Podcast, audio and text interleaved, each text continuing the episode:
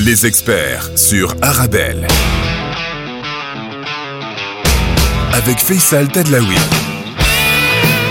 Et bienvenue dans votre nouvelle émission sur Arabelle, les experts Arabelle pour faire le pont entre la Belgique et le Maroc, entre le Maroc et la Belgique, une émission qui est enregistrée à moitié à Bruxelles, à moitié à Casablanca, pour mieux se connaître, mieux comprendre, euh, mieux comprendre les opportunités qu'il peut y avoir entre les deux pays, sur le plan business, sur le plan social, sur le plan culturel, sur le plan politique. Les Belges qui investissent au Maroc, les Marocains qui investissent en Belgique, la vie des Marocains et des Belges en Belgique, des Belges et des Marocains au Maroc. Bon bref, vous l'avez compris. Les experts Arabelle, c'est le Thalys entre Bruxelles et Casa, c'est le Borak entre Casa et Bruxelles. Vous pouvez réagir sur les réseaux sociaux, n'hésitez pas à, nous envoyer vos commentaires, vos questions et puis aussi les sujets qui vous intéressent. Et surtout, surtout, n'oubliez pas que cette émission est diffusée à Bruxelles, mais vous pouvez retrouver dès le lendemain, euh, dès demain, le podcast sur toutes les bonnes plateformes de podcast. Aujourd'hui, dans les experts Arabelle, j'ai le plaisir de recevoir Véronique Lefranc.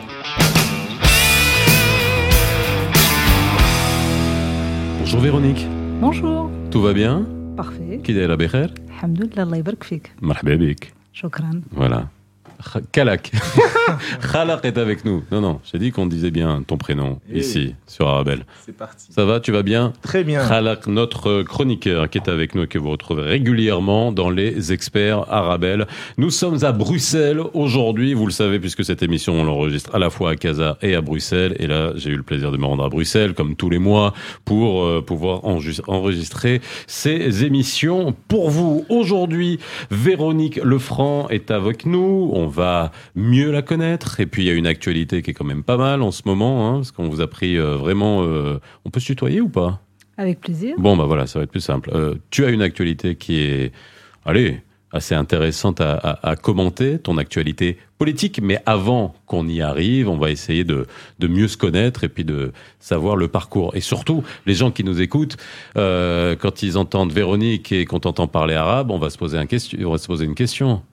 Ouais, c'est Zemmour qui, s'il écoute ça, il va, il va nous faire une syncope. Oh, mais il sera content. Véronique, en même temps. Ça, ça s'appelle de l'intégration. Et non pas de la désintégration. Ouais, tout à fait. Non, en fait, ma mère est marocaine et mon père est belge. Et j'ai grandi les premières années de ma vie au Maroc. Et donc, c'est c'est d'ailleurs pour cette raison que je, je maîtrise un peu la langue arabe. Un peu? شوية Quand même. ما Voilà. عنديش الفصحى من الدارجة ما كاين مشكل Ouais, euh, je- ما نقول لك شي حاجه الفصحى انا حتى انا ما عنديش hein. Euh, je dis pour ceux qui nous écoutent ici à Bruxelles euh, voilà l'arabe classique je le maîtrise pas mais euh, c'est la derija qu'on parle euh, on va Ouais. dire tous les jours de manière usuelle euh, u- usuelle euh, à Casa alors Véronique euh, déjà qu'on te présente politiquement après on dira ce qui s'est passé hein, hein, dans les engagés Non, je suis plus dans les Non, mais engagés. c'est ça justement dans les engagés jusqu'à il y a quelques jours quoi Exactement, mercredi dernier, où je suis euh, sortie dans la presse pour informer que je quittais euh, ce mouvement. Donc je rappelle que je me suis lancée en politique en, en 2003, euh, où j'ai adhéré aux, aux valeurs euh, et aux projets euh, des humanistes, qui était à ce moment-là le centre démocrate, Démocrate humaniste. le CDH. J'ai milité pendant plusieurs années dans ce, dans, dans ce parti où j'ai pu aller dans des cabinets ministériels, j'ai pu avoir une expérience de, de terrain très très intéressante. Et euh, le parti euh, donc du CDH a décidé au lendemain des élections, suite à, à une à un échec électoral de se voilà de prendre le temps d'un break et de faire une refondation du parti. Ce processus a pris euh, à peu près euh, un an et demi, un processus assez long auquel j'ai beaucoup participé parce que bah, j'y croyais. Je, pense que c'est toujours sain pour un parti à un moment donné de s'arrêter, de, comprendre pourquoi ça ne marche plus, qu'est-ce qui n'a pas été, et d'appliquer finalement euh, peut-être de nouveaux objectifs, mais tout en n'oubliant jamais ce que nous sommes, parce que je pense qu'il y a une colonne vertébrale, on a des membres qui viennent pour, euh, euh, pour, euh, pour, euh, pour un projet bien précis, alors que l'on rediscute les objectifs parce que l'actu- l'actualité le demande ou le permet, se remettre en question, je pense que c'est sain, et d'ailleurs il n'y a pas un seul parti qui à un moment donné n'a pas pris le break de se repenser. Euh, cette introspection. Alors, on, va en parler, on va en parler, on va en parler. je vais trop vite. Alors, je pense oui. Alors, surtout quand, surtout quand une femme dans une relation dit on fait un break, ça veut dire que c'est fini. Alors, c'est justement, on verra. Non, je ne sais pas si c'est valable dans la politique également. Je pense que ce qui est intéressant, Véronique, c'est peut-être expliquer, parce que Faisal était nouveau à Bruxelles. Mais arrête de dire ça, ça y est, je suis plus nouveau, madame. Oui, non, ça fait un moment que je viens, je commence à connaître. Ce qui serait peut-être intéressant, c'est de savoir d'où vient effectivement le CDH et quelle est sa position. Hein, ah, moi, ce que oui, voilà, justement, le Centre démocrate humaniste. Le CDH et maintenant les engager. Donc peut-être ouais, expliquer, un peu. Alors donc en fait, ce qui m'intéresse, c'est humaniste dans le Centre démocrate humaniste. Bah, dans le centre, euh, voilà, l'humanisme, l'humanisme, c'est une, inspiration euh, d'une philosophie, d'un mode de vie, d'une vision d'Emmanuel Mounier, qui est en fait le personnalisme, qui vise justement à mettre euh, l'humain au centre de toutes les préoccupations. Euh, et donc, c'est au-delà des clivages droite-gauche classiques. C'est un centre assez fort avec un discours nuancé euh, qui, euh, qui porte les, les, projets de l'homme au centre même des, des, objectifs à atteindre. Ça veut dire quoi concrètement? Ça veut dire que toutes les questions de société qui s'imposent à nous, c'est toujours d'avoir une grille de lecture, de se dire oui, mais comment l'être humain va pouvoir y trouver son sens? Aujourd'hui, nous sommes dans une sorte de, de numérisation de la société. Ben, de quelle manière est-ce que l'humain va pouvoir trouver son sens, sa Donc c'est une, c'est une interrogation, c'est, c'est, un projet extrêmement généreux, c'est un projet qui fédère, c'est un projet qui s'identifie dans un discours universaliste, et c'est euh, extrêmement, euh, euh, extrêmement moderne comme discours. Et donc c'était un peu ce projet-là qui a un peu révolutionné au-delà, et vous, vous avez raison, plusieurs années, il y avait auparavant le PSC. Le PSC, en 2002, Joël Milquet décide de créer le CDH avec ce projet humaniste qui se voulait rassembleur et effectivement, ça a été un projet qui a changé, au moins au niveau du paysage belge. Euh, le parti a compté par ce discours nuancé, par ce discours progressiste, par ce discours généreux euh, pendant plusieurs années. Et, et, le parti a été à différents niveaux de pouvoir. Ça, c'est pour faire un peu l'historique. Euh, Mais ces électeurs étaient quand même très chrétiens au départ, hein, Tout Parti social chrétien. Donc aussi, déjà, il y a un changement. Là, on est parti du PSC, qui, avait des électeurs chrétiens, mhm. vers un parti plus humaniste et plus ouvert. Mais euh, voilà, est-ce qu'on n'a pas perdu quelques électeurs, euh, amis de... Oui, je pense que de toute façon, il y, en a, il y avait d'autres personnes qui estimaient que ce, changement du PSC au CDH euh, déjà était un peu la partie religieuse était mise de côté. C'est pour ça que je vous ai dit que c'était un projet en tant que tel extrêmement moderne, mais tout aussi respectueux des diversités religieuses, philosophiques. Et ça, c'est important, mais que tout le monde s'y retrouve, qu'on n'est pas là juste par rapport à, voilà, à, une, à une croyance plutôt qu'à une autre, mais beaucoup plus, beaucoup plus large et totalement universaliste. Et donc, le CDH est né en 2002, puis ensuite, donc, la rétrospection se fait 20 ans plus tard, et 20 ans plus tard, le projet qui nous est proposé ne correspond plus auquel celui que je suis rentré, c'est comme ça que j'ai pris ma décision. Une décision difficile, parce que quitter une famille politique, c'est jamais facile. Euh, une, une, décision mûrement réfléchie. Euh, d'abord, euh, vous savez, à un moment donné, je crois que tout homme et femme politique doivent s'arrêter et se dire, mais en fait, pourquoi je me suis lancé en politique au début? Voilà. Puisqu'on devance ce sujet-là, on va quand même, euh, quand même clôturer dessus. C'est quoi l'histoire hein? Alors j'ai vu le tweet hein, euh, qui a, que euh, que tu avais fait, puisqu'on se tutoie depuis tout à l'heure. Euh, voilà, bon, un tweet très très respectueux, très lisse, etc. C'est normal parce que on veut pas se quitter en mauvais termes. C'est toujours, je prends toujours des métaphores hein, qui peuvent se ramener à, à, la vie de tous les jours. Non, mais c'est vrai. mais qu'est-ce qui s'est passé? Bah, ce qui s'est passé, c'est que euh, quand on dit, euh, quand je vois le tweet, c'est voilà, c'est en gros, c'est une rupture idéologique. C'est on se retrouve plus dans les valeurs qu'on défend. Et peut-être euh, c'est bien qu'on ait eu cette définition hein, justement de, de notamment de, du, du, CDH et aussi euh, des engagés. Euh, Qu'est-ce qu'il y a? Il y a une, un revirement euh, en interne ou c'est juste une question de personne? Il n'y a plus d'humanisme au centre non, je, je n'irai pas jusqu'à dire ça. Je, je, ne suis pas d'ailleurs, le tweet le, le, veut bien, je pense qu'il faut un peu d'élégance en politique. Aujourd'hui, les gens, c'est tellement facile d'aller bâcher, enfin de faire un bâcher. Non, mais c'est tout, tout, à ton honneur. Non, hein. non, mais pour moi, c'était important. C'est comme ça que je perçois aussi tout mon engagement politique. Ça doit se faire dans le respect. Alors, on n'est pas d'accord, il faut aussi la lucidité, la franchise de le dire. Et je l'ai dit dans les instances en interne. C'est-à-dire que ce n'est pas, ils se sont pas réveillés mercredi dernier en s'apercevant que je n'adhérais plus au projet. Je l'ai dit à maintes reprises dans les instances qui existaient. J'ai participé à ce processus et j'ai pointé plusieurs dossiers qui n'allaient pas. Bon, bah écoutez, à un moment donné, vous êtes, on se sent, voilà, pas, pas entendu dans ce qu'on exprime. Euh, et, puis, un projet, il faut aussi l'incarner. Ça, pour moi, c'est mhm. essentiel. Ça, ce n'est pas que des écrits, c'est aussi de quelle manière est-ce qu'on l'interne on va l'incarner. Et puis le, document que nous avons reçu, qui est censé être notre nouvelle colonne vertébrale, mais moi je me retrouve pas dedans. Je me dis, mais attends, il y a un moment donné, je suis qui? Alors sur quel point Parce que là, euh, juste pour que les gens qui nous écoutent et je suis, En fait, l'article 1 dans, dans, dans, les engagés nous définit comme des êtres régénérés. voilà. Régénérer, oui, une régénération. Voilà, c'est ça. Bon, alors moi, je, peux comprendre ce que ça signifie, c'est-à-dire qu'on va venir avec quelque chose de nouveau et tout. Qu'on est des, des démocrates, ok, je veux bien, encore heureux. Mais après tout le reste, on est tout ou rien. Il n'y a pas de marqueur. À partir du moment où vous m'identifiez pas, vous me dites dans le projet humaniste, les choses étaient claires. On savait très bien de quelle manière est-ce qu'on se positionnait par rapport à n'importe quelle thématique. On savait que sur la question de l'éducation, notre position allait être de, cette manière-là. Sur la question de l'énergie, on allait de...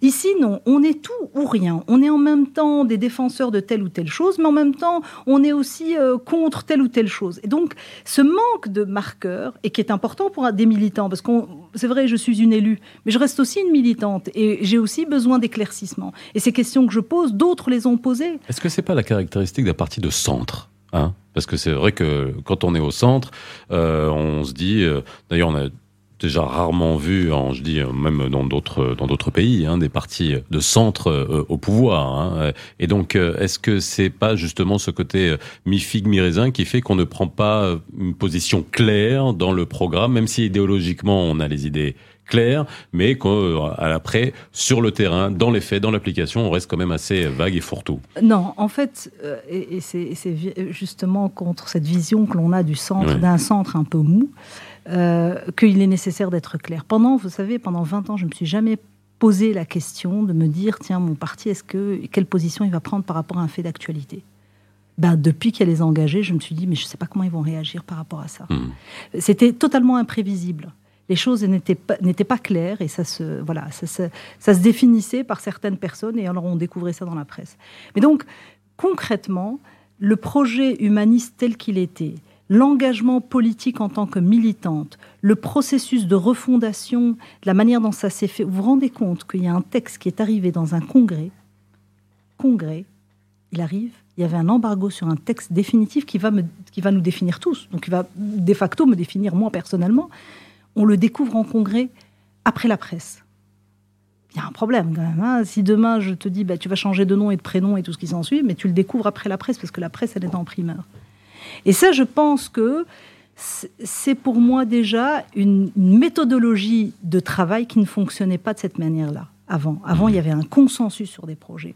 On n'était pas pris euh, par surprise. Et ça nous permettrait de... Bon, alors, on a pu travailler sur le texte par la suite, mais... Euh, je vais épargner euh, les différentes étapes qu'il y a eu, mais c'était exactement dans le même mécanisme de fonctionnement. Donc, à un moment donné, je vais être, euh, je, l'ai dit et je le répète, je suis venu pour un projet, je suis venu par une méthode de travailler, je suis venu avec des objectifs à défendre demain dans les quartiers, dans des hémicycles. ces objectifs ne sont plus définis en tant que tels. Et donc, il est tout à fait normal à un moment donné d'avoir un moment de franchise et de se dire, écoutez, très bien, je vous souhaite bonne chance, allez-y, suivez ce chemin-là si c'est celui que vous avez envie de choisir, mais ça ne sera pas le mien.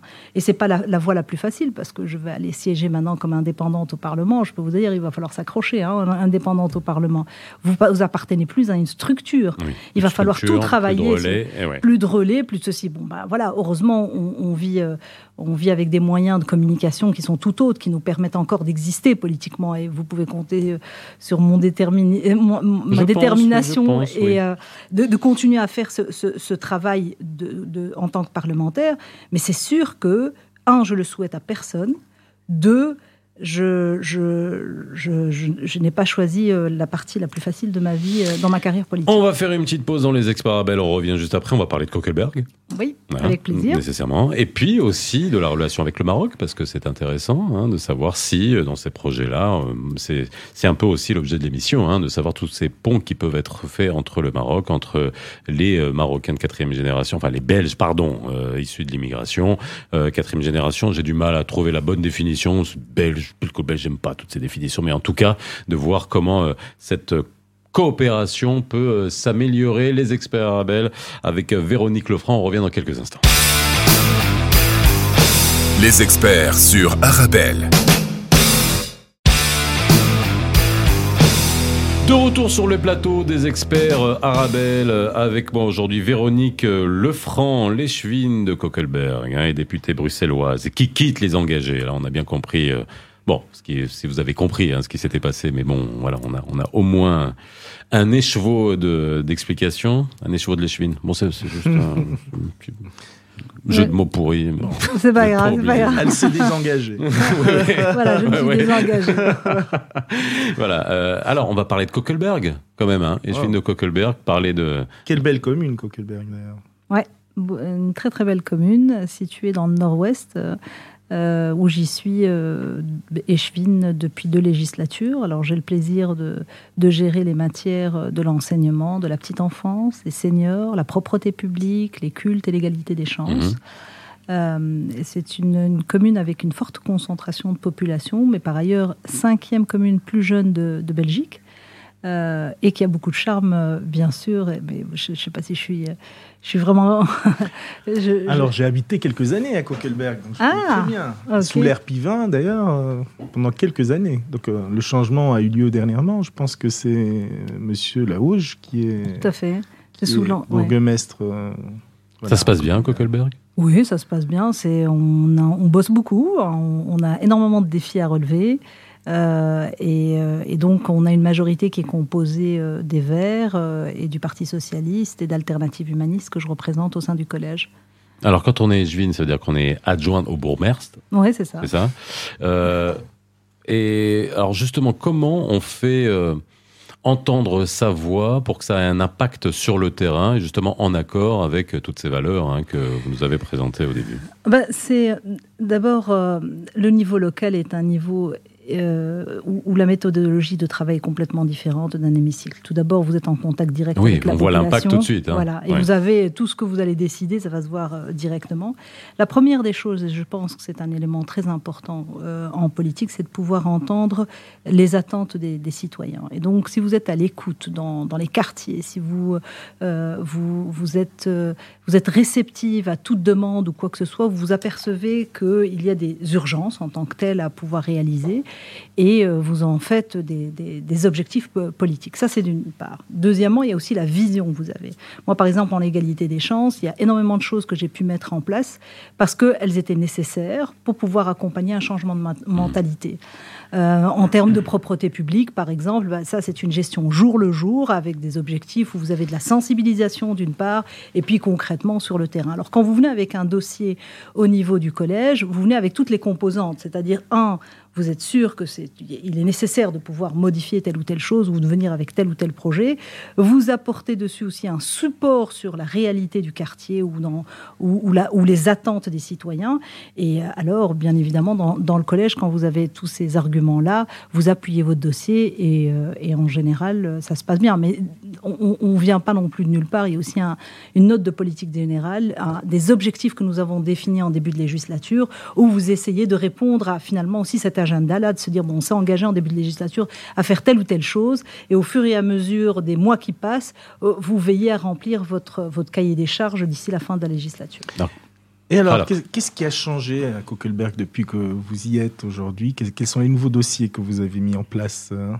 Bah, écoutez, moi, beaucoup de campagnes de sensibilisation. Hein, je l'ai fait en égalité des chances. Euh, j'ai fait, euh, par exemple, sur le sexisme dans la rue. J'ai fait, euh, je suis pas venue avec un listing exactement. j'ai fait pour la propreté publique bah, des actions ponctuelles qui visent à dire, bah, écoutez, la propreté, c'est l'affaire de tous. Donc, s'il vous plaît, essayez de gardons, gardons nos, nos, rues propres. Au niveau de l'enseignement, j'ai mis des actions qui sont spécifiques pour les enfants avec assez fragilisés au niveau de l'enseignement Ça, je pense que c'était important d'avoir ce regard-là.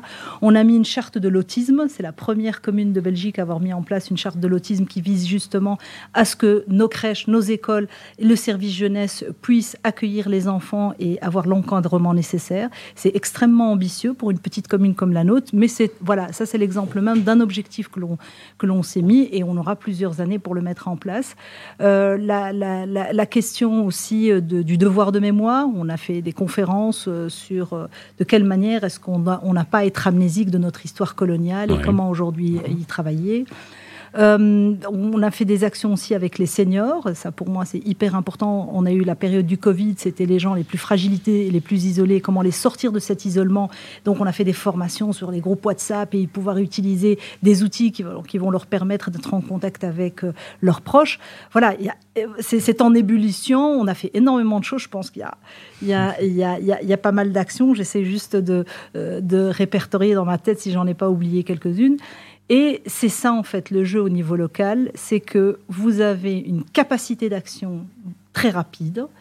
Euh, et vous avez la possibilité de remédier et, d'être en, de tester localement euh, une, politique. Et ça, je pense que c'est euh, extrêmement motivant ben pour, pour, euh, pour une femme ou un homme politique. Alors c'est une commune très jeune, hein, pas très jeune euh, de par son histoire, mais jeune de par sa population, vous l'avez dit. Est-ce qu'il y a justement, euh, lorsqu'on est dans une commune qui a cette telle structure démographique, est-ce qu'il y a des... Alors au-delà de la sensibilisation, on a bien entendu sur le, sur le sexisme dans la rue, sur l'aspect genre ou l'égalité, l'égalité des chances, est-ce qu'il y a des choses extrêmement, on va dire, orientées vers la jeunesse? Oui, bien sûr, j'ai ma collègue qui est en charge de la jeunesse et il y a énormément d'activités qui ont été faites euh, dans, ce, dans, cette matière-là, que ça soit euh, le fait de former des jeunes. Demain, vous savez, les jeunes ont toujours besoin pendant l'été ou pendant des, vacances scolaires, euh, des petits jobs. Ben, il y a des qualifications qui sont nécessaires pour pouvoir être acceptés dans les administrations. On met à disposition gratuitement cette formation-là. Il y a l'organisation de, voyages, de sorties. C'est en fait, c'est tout le temps c'est un agenda qui est annuel où on essaie au maximum de répondre aux attentes des jeunes et aussi être à l'écoute des jeunes parce que les jeunes ont besoin d'espace où s'exprimer, de, pouvoir échanger et, de, faire remonter toujours un peu leur réalité et de la traduire par un, un projet politique. Donc c'est extrêmement vaste.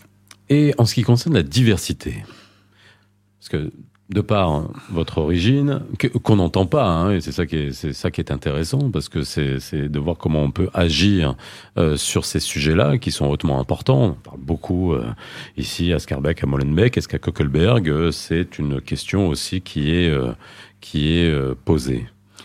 La question de la diversité ou bah, Écoutez, moi pour moi la diversité est une richesse. Je suis issue moi-même d'un mariage mixte. J'ai eu la chance déjà dans les bancs de l'école d'avoir deux cultures. J'avais une culture en plus, j'avais une langue en plus. Euh, l'importance aussi, c'est d'être dans une société qui valorise cette appartenance qui est double.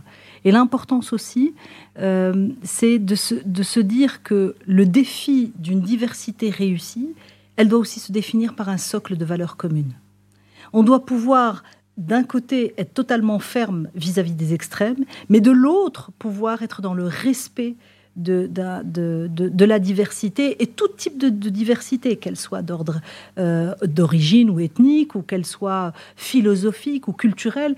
Et donc, je, je, pense que ce qui fait vraiment euh, mon ADN et mon engagement, au-delà du fait que je suis moi-même issue d'un mariage mixte, ça a été toujours de me dire, mais de quelle manière est-ce qu'on peut réconcilier les gens? C'est tellement facile d'aller mettre les gens dans des cases, c'est tellement facile d'aller leur faire porter une sorte de suspicion d'un acte ou d'un autre, alors que j'ai tellement à apprendre de celui que je ne connais pas. Allez, par exemple, regardez-moi, je, suis dans une émission avec vous, je ne vous connais pas tous les deux, mais je suis sûre que j'ai énormément à apprendre de vous. Absolument pas, non, absolument aucun intérêt, on n'a aucune substance en la matière. Et surtout pas en, diversité. J'en de temps.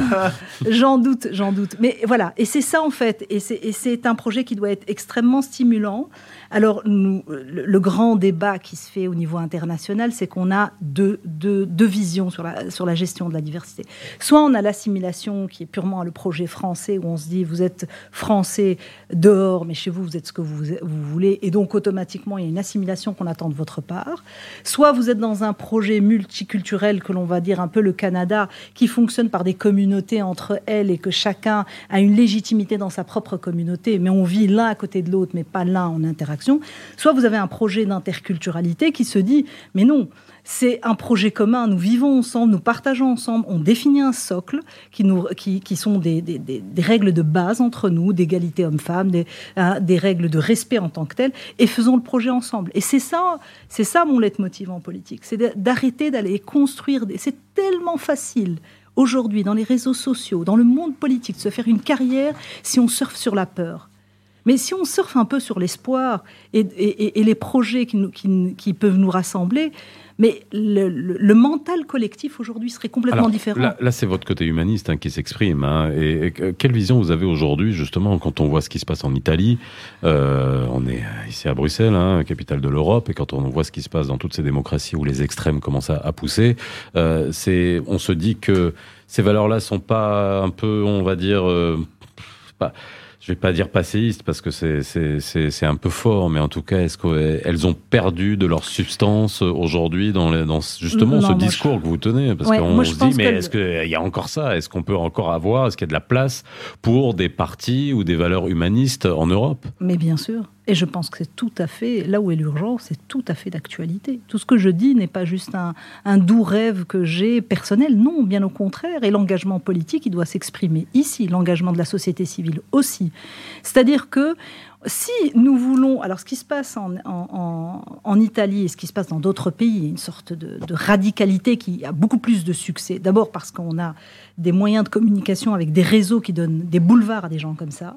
Hein, parce qu'aujourd'hui, que ça soit la presse, que oui, ça mais ça soit donne des boulevards des gens comme ça, ça donne des boulevards aux autres aussi. Et... Oui, oui, non, non, mais, oui, mais d'accord, mais ça donne. Oui, mais ça donne. Non, non, non, non, non, non. Aujourd'hui, euh, non, je, je, suis, je, je, je pense que regardez un peu Facebook. Je vais vous donner un exemple. Moi, Facebook, quand je poste quelque chose et que j'ai envie de le booster, il va me donner, par exemple, pour tel poste, il va me demander 15 euros. Je vous mmh. donne un exemple.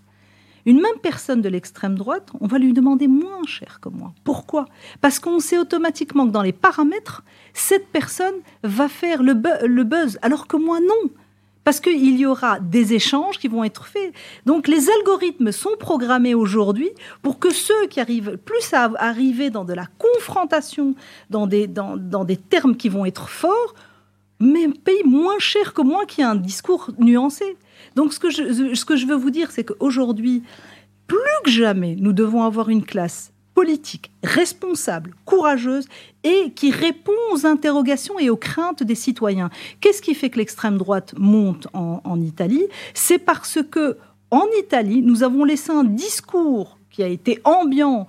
Et, et, alors, dans les démocrates, se sont un peu retirés en se disant oui, effectivement, euh, euh, il y a certaines vérités, parce que c'est ça, en fait, la démagogie en, démagogie en politique. C'est d'arriver avec quelques éléments de vérité et de les extrapoler et de pointer des responsables. Avec ça, vous faites un discours, voilà, et vous vous assurez. Il y a ça d'un côté. Et puis, il y a aussi, je pense, euh, c'est extrêmement important, c'est la manière avec laquelle les partis aujourd'hui modérés doivent pouvoir prendre de l'espace et travailler dans les réseaux sociaux et donner une autre voie que l'explication. La peur a toujours été, malheureusement, c'est les, les, périodes les plus noires de, de l'histoire de l'Europe, la peur a toujours été un facteur qui va permettre à certains de monter au pouvoir de la manière la plus rapide. Mmh vous êtes là avec des discours nuancés, bah, vous stagnez pendant un bon bout de temps. Mais vous venez avec deux ou trois euh, déclarations qui vont faire peur aux gens, automatiquement, bah, vous explosez dans les, dans les sondages, ont l'impression que vous avez une certaine vérité que vous relevez aux gens et que les autres sont en train de la taire. Et euh, il y a aussi, et peut-être dernier point, c'est regagner la confiance des citoyens. Je pense qu'il y a un bashing de la classe politique euh, qui, à juste titre, se justifier par rapport au comportement de certains, mais il y a, une, il y a l'urgence euh, finalement d'installer un climat de confiance entre les politiques qui doit légitimement être les, les, représentants de la population. Alors, on va faire une petite pause dans les experts arabes. On parlera du Maroc dans la dernière partie. Avec plaisir. Ah, si vous voulez bien. Euh, petite tradition hein, dans les experts arabes. Je demande à mes invités experts de nous dire quelle musique ils écoutent. On fait écouter la nouvelle scène marocaine et en même temps euh, la scène bruxelloise, hein, parce que ça c'est intéressant. De, c'est toujours dans cette, dans les deux sens. Vous avez envie d'écouter quelque chose ou pas? Oh, je vous fais confiance, allez-y. Hmm. Politique jusqu'au bout des ongles. Merci, on se retrouve dans quelques instants dans Les Experts. Les Experts sur Arabelle. 17h-18h, Les Experts sur Arabelle. Feel the vibe, feel the terror, feel the pain, it's driving me insane. Can't fake for God's sake, am I driving in the wrong lane? The trouble is my middle name, but in the end I'm not too bad. Can someone tell me if it's wrong to be so mad about you?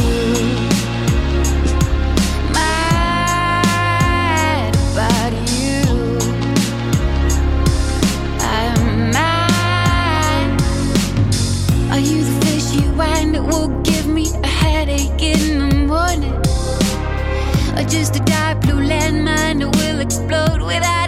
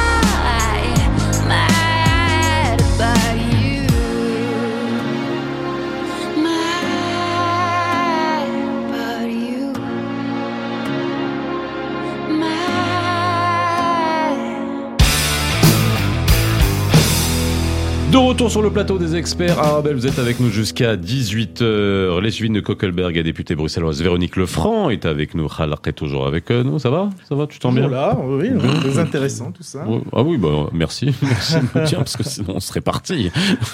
on va aller boire un café tranquille. Hein, Bien on sûr. Pas besoin.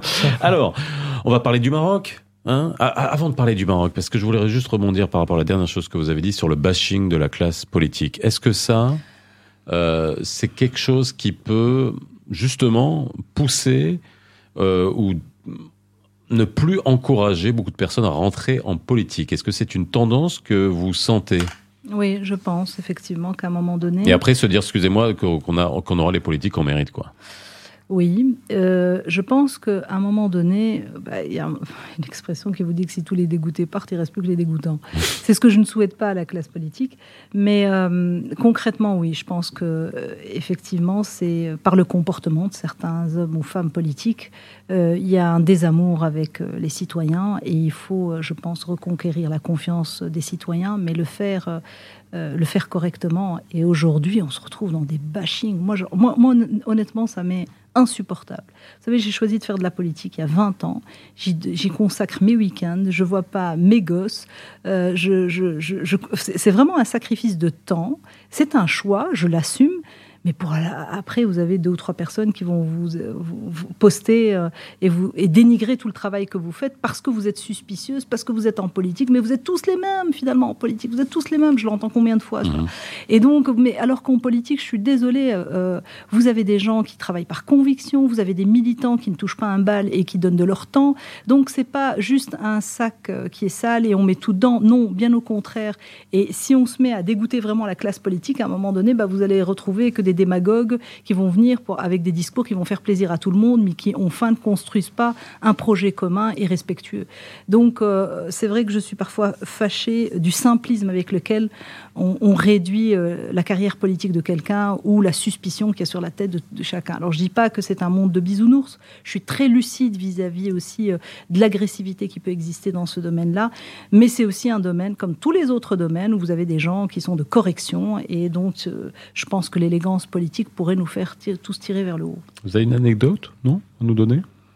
Euh, non, parce que c'est vrai, parce que donc, quand on est, euh, on se met jamais à la place des politiques, euh, justement pour lutter contre ce bashing. J'imagine qu'il y a des choses qui, comme vous l'avez dit, qui vont vous fâcher, peut-être pour vous déprimer, ou vous dites ah, mais mais, pourquoi je fais ça finalement oh Là là, moi je fais ça pour eux et ils me balancent ça en pleine. Oui, mais ça, ça, ça c'est courant. D'abord, un, vous avez que les trois quarts des gens qui s'expriment sur la toile, c'est des gens très courageux et qui font ça de manière anonyme. Et dès que je fais une action, qu'elle soit grand public, qu'elle soit de sens sensibilisation. Vous avez toujours des gens qui vous cassent en disant Ouais, mais vous faites ça, c'est parce que vous voulez paraître, ou vous faites ça parce que vous allez rouler dans une belle bagnole après. Enfin voilà, c'est juste agaçant jusqu'au bout. J'ai plein de collègues euh, qui ont arrêté la politique parce qu'ils se disent Mais moi, j'ai pas à vivre ça. Je ferai un autre job, je serai pas harcelé de la même manière. Alors bon, voilà, c'est aussi euh, les conséquences d'une vie euh, visible et publique. Mais je, moi, quand je finis mon émission, il y a Khaled qui me dit tout le temps T'as été nul, hein, donc c'est pareil. Hein. Non, par contre, par contre, alors là, vous voulez peut-être une anecdote, mais alors qui n'est pas dans le style du bashing, mais plutôt,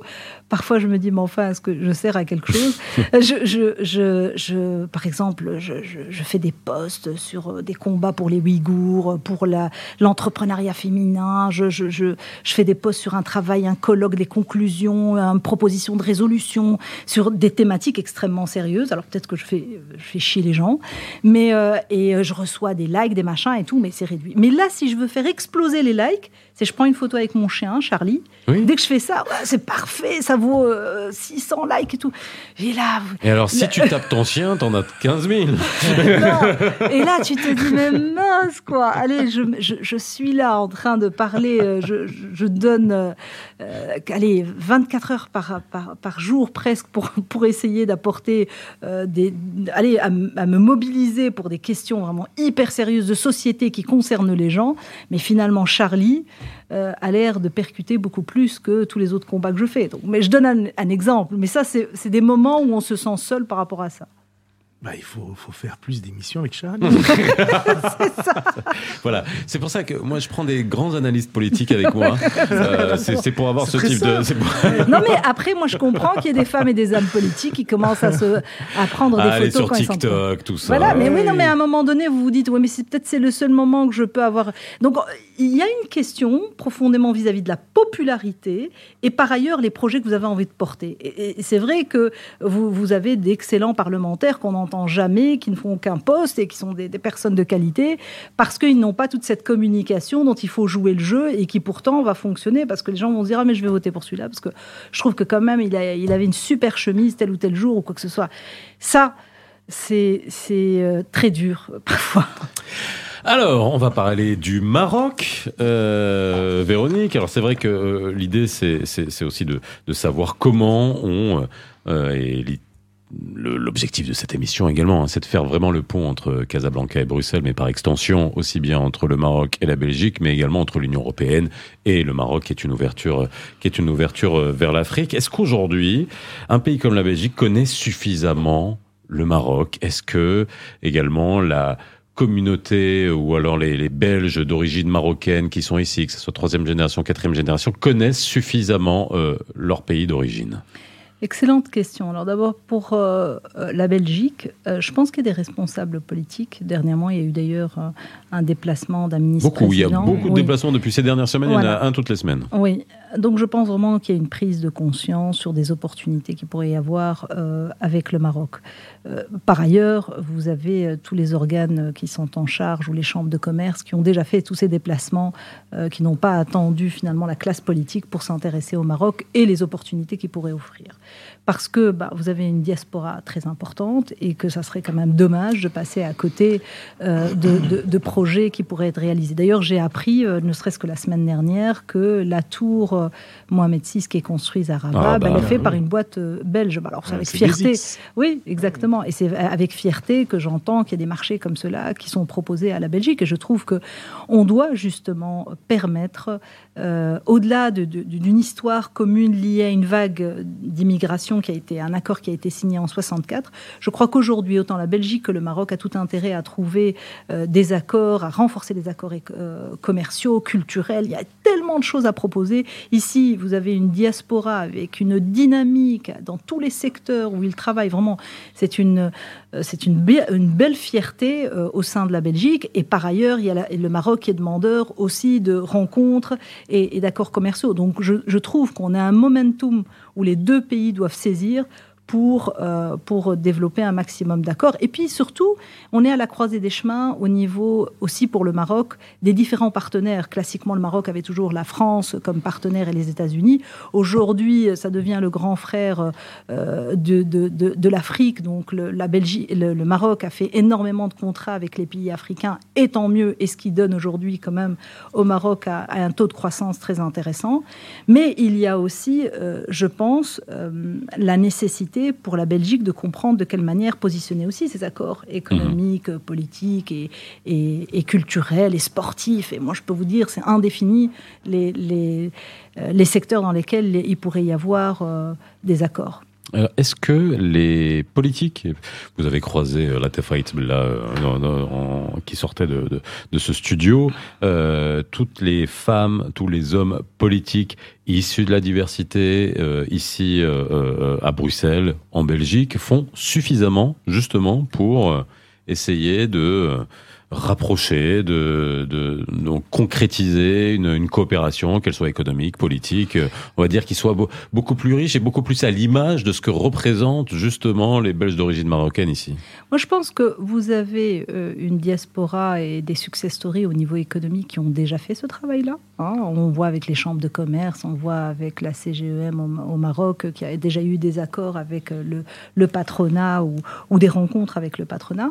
Euh, ça se fait. Je, pense que les femmes et les hommes politiques euh, d'origine euh, euh, marocaine quand ils ont bien évidemment l'occasion de, pouvoir en parler, le font. Mais moi, je ne sens pas réellement vraiment une, approche dans chaque partie de se dire ah ouais, mais il faut faire des mmh. accords avec le Maroc ou quoi que ce soit, parce que tout le monde est noyé dans le job qui est ici. Tout le monde, on, est noyé dans le travail que nous avons ici ou quoi que ce soit. Alors bien sûr, quand on entend qu'il y a euh, un projet d'une délégation qui va partir, on se dit ah c'est chouette. Mais je suis sûre que vous apportez tous les projets où les sociétés belges ont aujourd'hui euh, des, chantiers concrets et que vous les dites ici, bah, il y a plein de gens qui vont dire ah on ne savait pas qu'il y avait autant de sociétés belges euh, au Maroc et donc qui, sont présents et qui sont dynamiques et, il, y y a bien sûr tout un j'ai envie de dire, des, des opportunités qui se créent tous les jours sans qu'on le sache. Et inversement aussi, niveau business, des Marocains qui viennent investir au Maroc. Exactement. Et, ça, c'est beaucoup plus récent. Parce que c'est très parce qu'un Marocain qui vient au Maroc, c'est pas nécessairement un immigré. Hein. C'est, ça peut être aussi un businessman qui vient investir et euh, parce qu'aujourd'hui il y a une une, une économie euh, euh, qui est dynamique sur beaucoup de secteurs et qui cherche aussi des ouvertures, des opportunités comme n'importe quel businessman exactement, belge. Exactement. Et vous avez aujourd'hui, moi récemment, et ça c'est vrai que ce phénomène est très intéressant, c'est que vous avez des hommes d'affaires, des sociétés marocaines qui viennent investir ici, alors que ça soit dans le numérique. Moi dernièrement, j'avais appris quelqu'un qui était dans le secteur pharmaceutique. Donc voilà, c'est aussi euh, Il y a Dari Kouspot qui ouvre une, usine à Liège. Hein, oui, ben voilà, c'est pour une entreprise marocaine introduite à la bourse de Casa. Exactement, mais voilà, ça, ce sont des exemples concrets que au-delà, euh, enfin, qu'il y, a vraiment une euh, quelque chose qui est en train de se passer et dont il faut continuer dans l'intérêt de l'économie belge et de l'économie marocaine, et, et au-delà aussi, bien sûr, du lien et l'amitié qu'il y a entre ces deux pays. Merci Véronique. Alors, tu voulais dire quelque chose? Oui, bon, je, rajoute le fait que la biculturalité ici existe entre le Maroc et la Belgique, effectivement, et on peut en tirer profit, et on doit en tirer profit des deux côtés. Voilà. Oui, c'est pas... Merci Véronique d'avoir été avec nous aujourd'hui, d'avoir fait un passage. J'espère que vous reviendrez. Avec plaisir. Vous pouvez m'inviter aussi à Casa, je viendrai avec plaisir. Ah bah voilà, c'est ce que j'allais dire. à Casablanca. Et puis en plus, euh, voilà, nos, studios sont juste en face de la mosquée Hassan de Casa. Et devant la mer. Super. Ça, c'est vrai que c'est d'autres conditions de travail. non, mais là, allez, ici aussi. C'est sympa des deux côtés. Merci en tout cas, Véronique, d'avoir été avec nous. N'oubliez pas que vous pouvez retrouver le podcast de cette émission en replay sur toutes les bonnes plateformes de podcast. Dès demain, on se retrouve comme tous les jours entre 17h et 18h dans Les Experts Arabelle. Bye bye. Les Experts sur Arabelle.